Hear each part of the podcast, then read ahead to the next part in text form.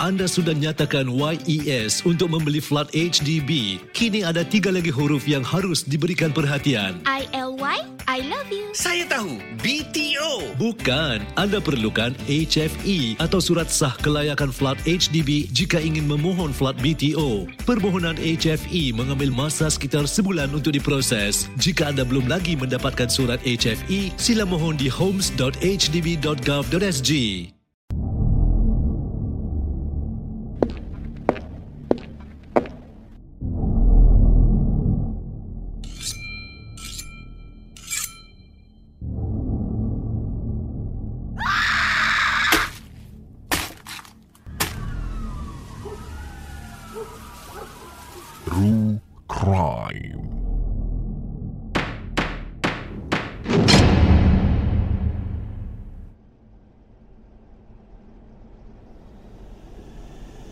Selamat datang dan juga selamat kembali ke podcast terbaharu musim terbaharu True Crime bersama dengan saya Fadli Kamsani. Begitu pantas kali masa berlalu dan nampaknya kita dah pun memasuki episod yang terakhir bagi musim kedua ini. Ingin saya ambil kesempatan ini untuk sekali lagi ucapkan ribuan dan juga jutaan terima kasih kepada semua atas sokongan anda yang begitu padu sekali. Oleh kerana saya sering kali katakan, tanpa sokongan anda, tanpa pendengaran anda, tiadalah podcast terbaru ini. Dengan itu, terima kasih dan jangan pernah sesekali anda berhenti menyokong setiap podcast yang dikendalikan oleh DJ-DJ di Ria 897. Thank you. Thank you so much. Kepada anda yang mungkin baru saja bersama dengan saya, bagi episod terakhir ini, oleh kerana mana tahu, apabila anda membaca sinopsis tersebut, ia menarik perhatian anda. Ingin saya mengajak anda untuk mendengar dari episod pertama, musim pertama. Oleh kerana dengan itu anda akan dapat gambarkan ya apa yang dikupaskan dalam setiap episod. Di mana kami akan selongkar kenapa si pembunuh ataupun si tertuduh tergama untuk lakukan sedemikian. Kadang-kala tanpa mereka sedari ia menyebabkan kematian. Dan kadang-kala mana tahu mereka juga tidak sedar dengan tidak sengaja dan kadang-kala dalam keadaan kusut sebegitu mereka lakukan semua itu tanpa mereka fikirkan. Do first think later. Jadi semua ini akan kami kupaskan ya dalam uh, setiap episod podcast True Crime. Dan ingin saya sekali lagi mengajak anda untuk like share follow. Dan tanpa membuang masa apa kata kita ke kisah terakhir bagi musim terbaru ini di mana kisah ini mengambil alih pada tahun 2016 dan antaranya kisah yang paling kejam kes pembunuhan paling kejam bagi saya yang pernah berlaku dalam sejarah Singapura. Inilah dia kes pembunuhan Amah Myanmar pada tahun 2016.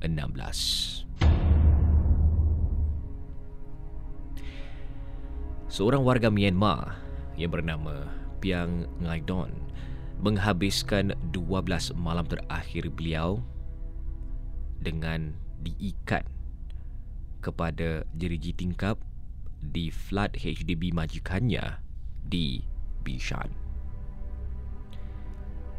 Pada ketika itu, beliau tidur di atas lantai bilik tidur dengan satu belah tangan diikat dengan tali.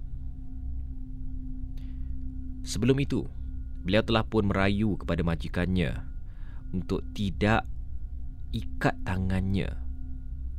Tetapi majikannya yang bernama Gayatri Murugayan telah pun memberitahu beliau bahawasanya dia tidak layak oleh kerana dia telah pun secara senyap-senyap keluar pada waktu malam hanya untuk mengambil makanan dari dapur.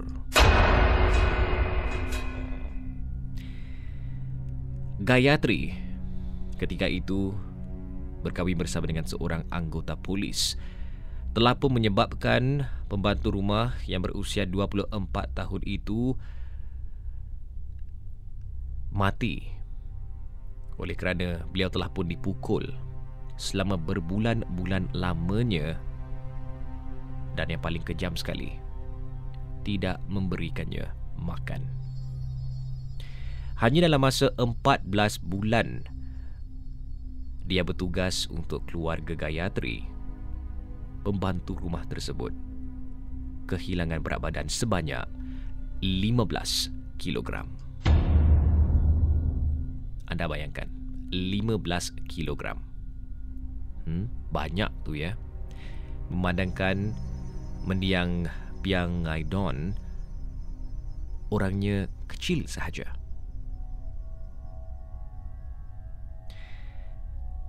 Mendiang Piang Ngaidon juga terpaksa mandi dan menggunakan bilik air dengan pintu terbuka. Tiada ruang peribadi untuk dirinya. Semuanya dipantau dengan teliti. Tetapi apakan daya there's so much that one can endure. Memandangkan beliau ni juga seorang yang amat kecil. Ya. Rangkanya tu kecil. Jadi pada 26 Julai 2016 selepas dipukul, didera berkali-kali oleh Gayatri dan ibunya Puan Prima S. Naryana Sami dia akhirnya menghembuskan nafas yang terakhir.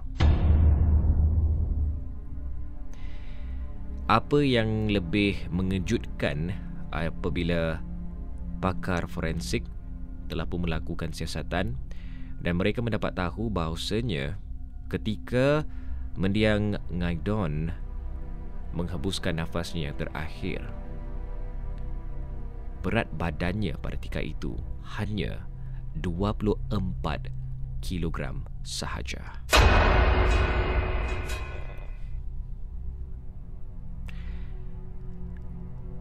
Ini yang telah pun dikatakan oleh pengasas Helping Hands for Migrant Workers, Tuan Tin Mangwin.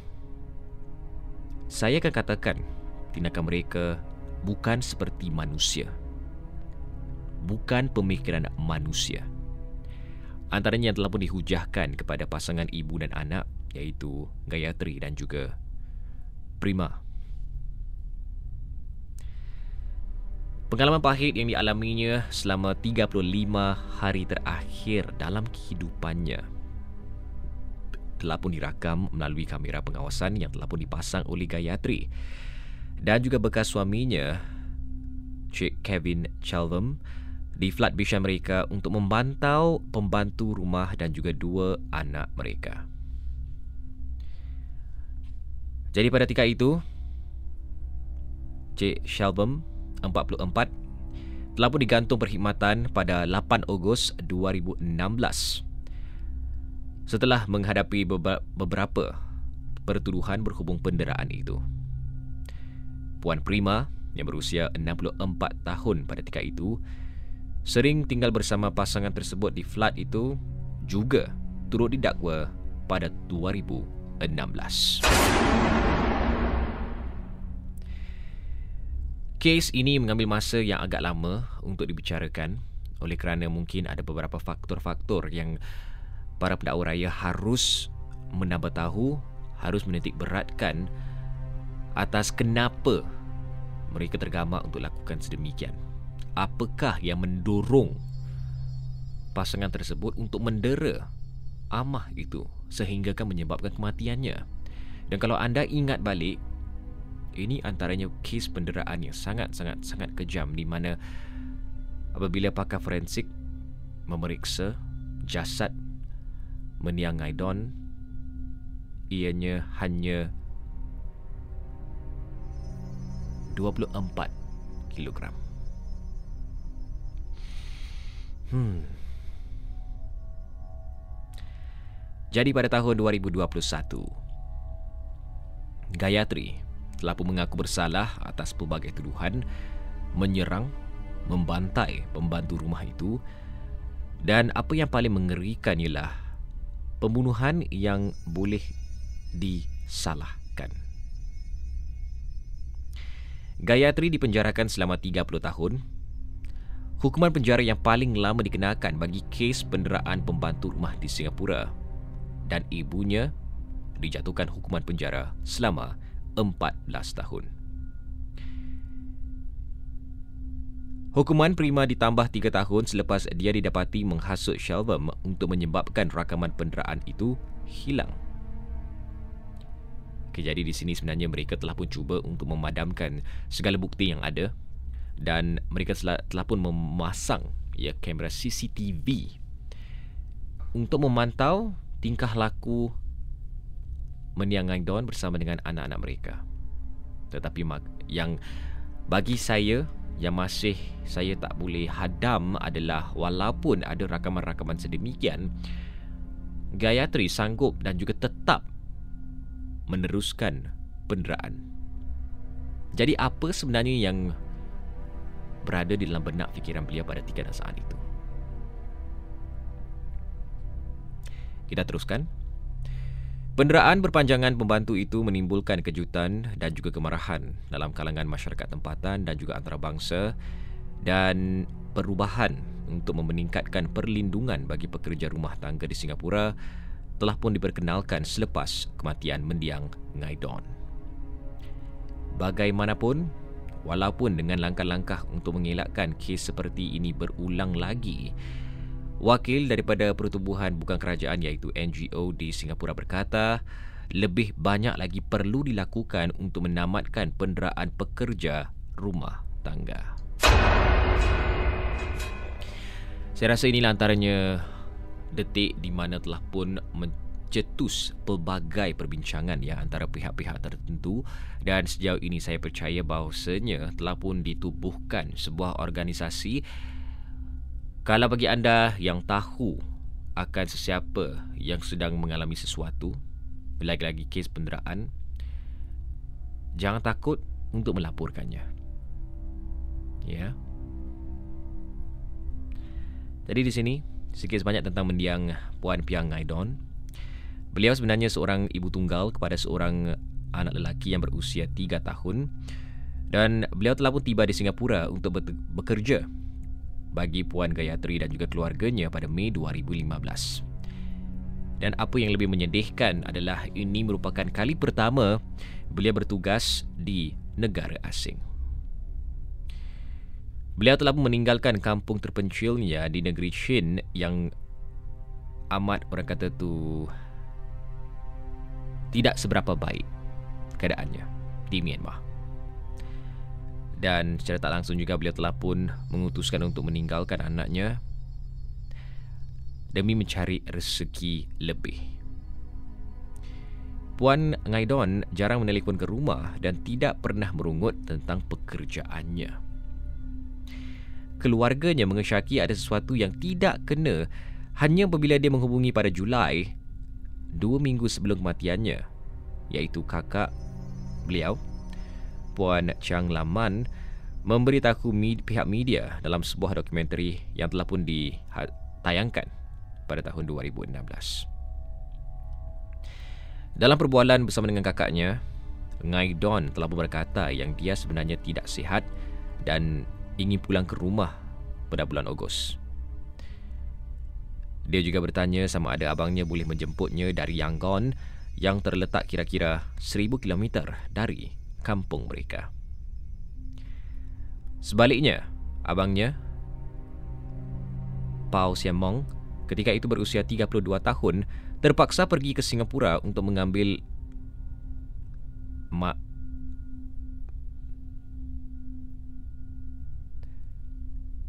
mengambil mayat adiknya pada awal Ogos 2016.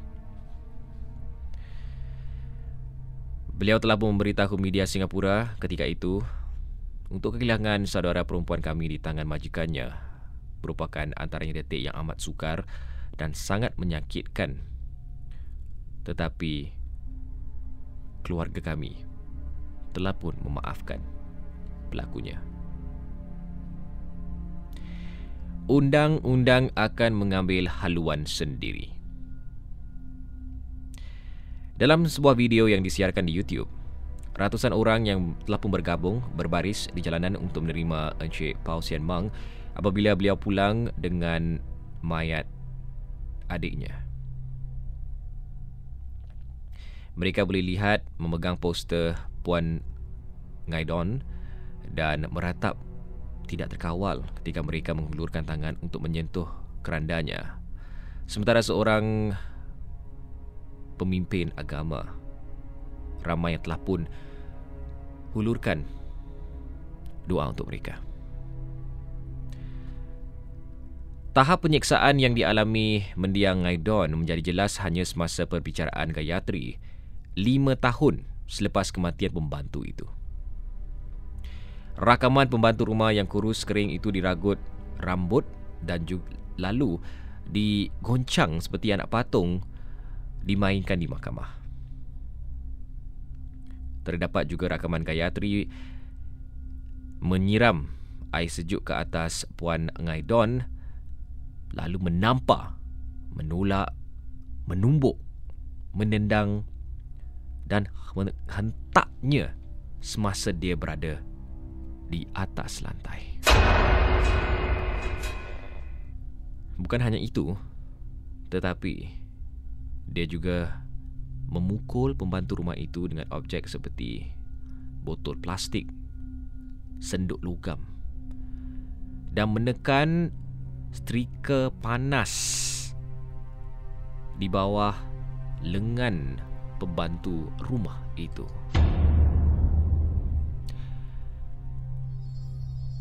Ha, saya tak dapat bayangkan ya. Penderitaan yang harus dilalui oleh mendiang Aidon dan kenapa Gayatri sebenarnya tergamak untuk lakukan sedemikian. Adakah beliau rasa yang beliau suka sangat-sangat? Ya. Yeah? I mean I do not know but saya seolah-olah rasa macam oh rasa geram pun ada jujur kata rasa geram pun ada tetapi as i said earlier the law will take the law will take its place. Mari kita teruskan. Kalau awal tadi adalah tentang penderitaan yang telah pun dilalui mendiang Aidon ini dari segi makanan. Makanan Ngaidon selalunya terdiri daripada sekeping roti yang telah pun direndam dalam air makanan yang sejuk dari peti sejuk ataupun nasi pada waktu malam. Mana tak dia kurus? Beberapa jam sebelum kematiannya Puan Ngaidon telah pun ditendang dan dipijak beberapa kali dan beliau telah pun dicengkam oleh di bahagian rambut dan di, dicekik ya berulang kali.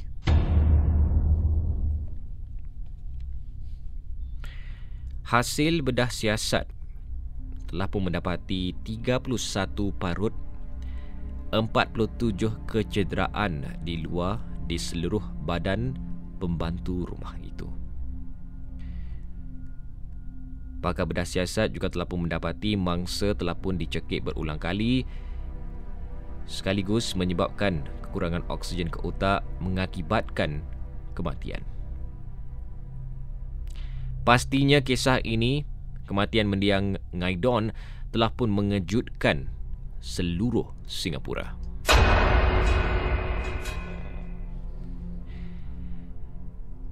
Pada ketika itu, Menteri Tenaga Manusia Josephine Teo dan juga Menteri Ikhwal Hal Ehwal Dalam Negeri dan juga Undang-Undang Keshan Mugam telah pun mengecam tindakan majukan pembantu itu pada Februari 2021 sebelum mereka dijatuhkan hukuman.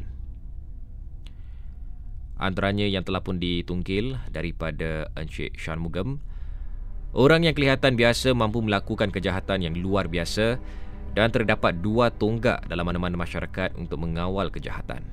Satu ialah pendidikan. Kedua kita memerlukan kedaulatan undang-undang untuk mengawal kejahatan itu. Beliau juga turut menambah, undang-undang perlu diturunkan dengan kuat apabila peraturan itu dilanggar. Puan Teo telah pun menyifatkan kes ini sangat mengerikan dan sama sekali tidak boleh diterima dan beliau juga lalu berkata, tiada tempat untuk penderaan terhadap pekerja rumah asing di Singapura. Ini bukan jenis masyarakat kita. Dan kita akan melakukan apa yang kita mampu untuk melindungi pekerja domestik asing semasa mereka berada di sini. Beliau juga turut menambah bahawasanya walaupun terdapat perlindungan di tempat Singapura, Singapura harus tetap melakukan lebih baik untuk mengelakkan insiden mengerikan seperti ini berulang lagi. Pada masa yang sama, Pengurus Kanan Penyelidikan dan Advokasi Pertubuhan Kemanusiaan untuk Ekonomi Migrasi, Jaya Anil Kumar, telah pun berkata, terutama selepas perincian dan juga keadaan yang menyebabkan kematiannya terbongkar, terdapat perasaan yang sangat kuat sebagai masyarakat bahawa kita perlu berbuat lebih banyak untuk melindungi pekerja rumah tangga kami. Langkah-langkah untuk menghentikan penyalahgunaan kuasa. Dengan itu, sejak 2021, pelbagai langkah untuk melindungi pekerja rumah asing telah pun diperkenalkan. Ini termasuk lautan ke rumah secara rambang oleh pegawai yang telah pun dilantik oleh Kementerian Tenaga Manusia dan juga baru-baru ini, kerajaan telah pun mewajibkan pekerja rumah tangga di Singapura mempunyai sekurang-kurangnya satu hari rehat sebulan yang tidak diboleh ditukar dengan gaji tambahan. Bukan saja itu, tetapi dari segi kesihatan, doktor juga mesti menjalankan pemeriksaan yang lebih teliti untuk pembantu rumah. Dan antaranya pemeriksaan mandatory yang telah pun diperkenalkan adalah rekodkan indeks jisim badan mereka dan melihat dan juga memantau sama ada ada ke tidak tanda-tanda kecederaan yang mencurigakan atau yang tidak dapat dijelaskan. Dan pada tika itu, majikan tidak dibenarkan hadir semasa pemeriksaan. Tetapi sebuah NGO di sini telah pun dikatakan ya iaitu Tin Mong Win walaupun langkah-langkah ini telah membantu pihak berkuasa untuk mengesan beberapa kes penderaan contoh seperti ini beliau masih lagi menerima panggilan bantuan daripada pekerja rumah setiap hari.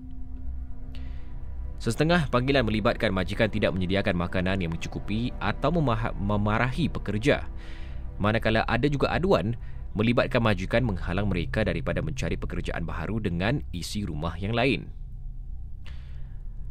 Kedua-duanya Encik Tin Mawing dan juga Encik Kuma berkata, keperluan di mana majikan semasa perlu meluluskan permintaan pembantu rumah untuk berpindah pekerjaan menyebabkan keseimbangan kuasa memihak kepada majikan. Cik Kumar juga berkata, sebenarnya ramai pekerja domestik masih sangat takut. Walaupun ada sesuatu yang tidak kena, jika seperti contoh, mereka ditempatkan secara haram atau terdapat beberapa bentuk penderaan yang berlaku. Beliau juga menambah bahawa di tengah-tengah perkara itu, keperluan untuk menghormati hak pekerja rumah tangga dan juga melayan mereka sebagai manusia juga teramat penting. Ini termasuk ya bilangan maksimum waktu bekerja sehari. Apa yang telah pun dikatakan lagi adalah daripada apa yang kami lihat selama bertahun-tahun terdapat kecenderungan untuk menganggap pekerja rumah tangga sebagai makhluk yang lebih rendah sebagai seorang yang tidak layak menerima layanan yang sama seperti yang anda berikan kepada keluarga, rakan-rakan ataupun rakan sekerja anda. Hmm. Ini saya harus setuju oleh kerana masih lagi dilihat. Ia masih lagi dilihat dan juga masih lagi didengar.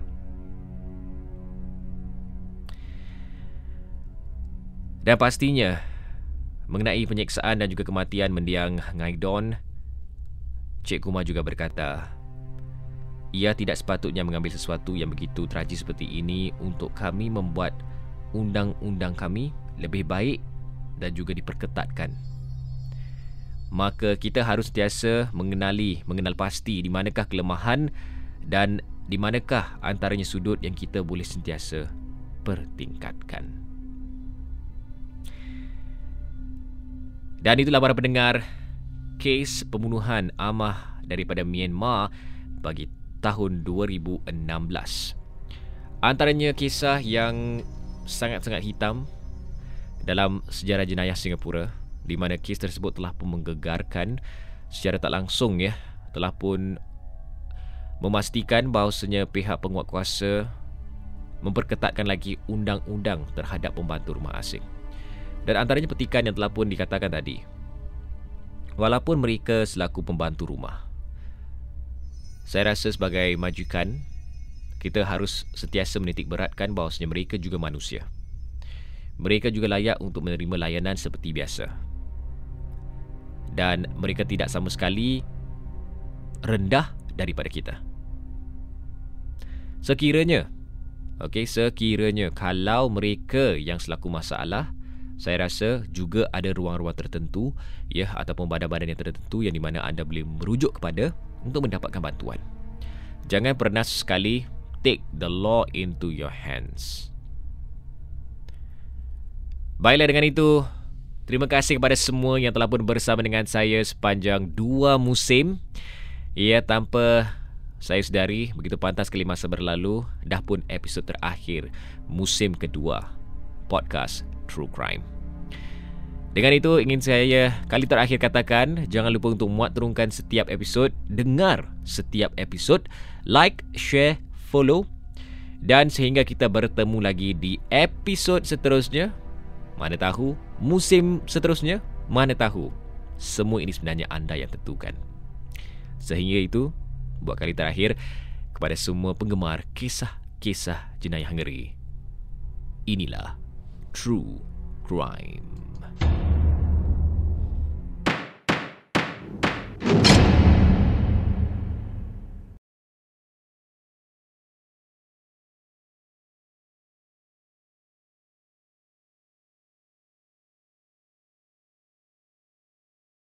Bang Haji, umur dah dekat 70 tahun tapi masih lagi kuat angkat barang pasar. Apa rahsia Bang Haji? Saya minum dua gelas susu Marigold HL sehari. Itu kira-kira 20 gram protein lah. Satu di antara empat rakyat Singapura berusia 50 tahun ke atas mengalami sarkopenia iaitu kehilangan jisim otot secara perlahan.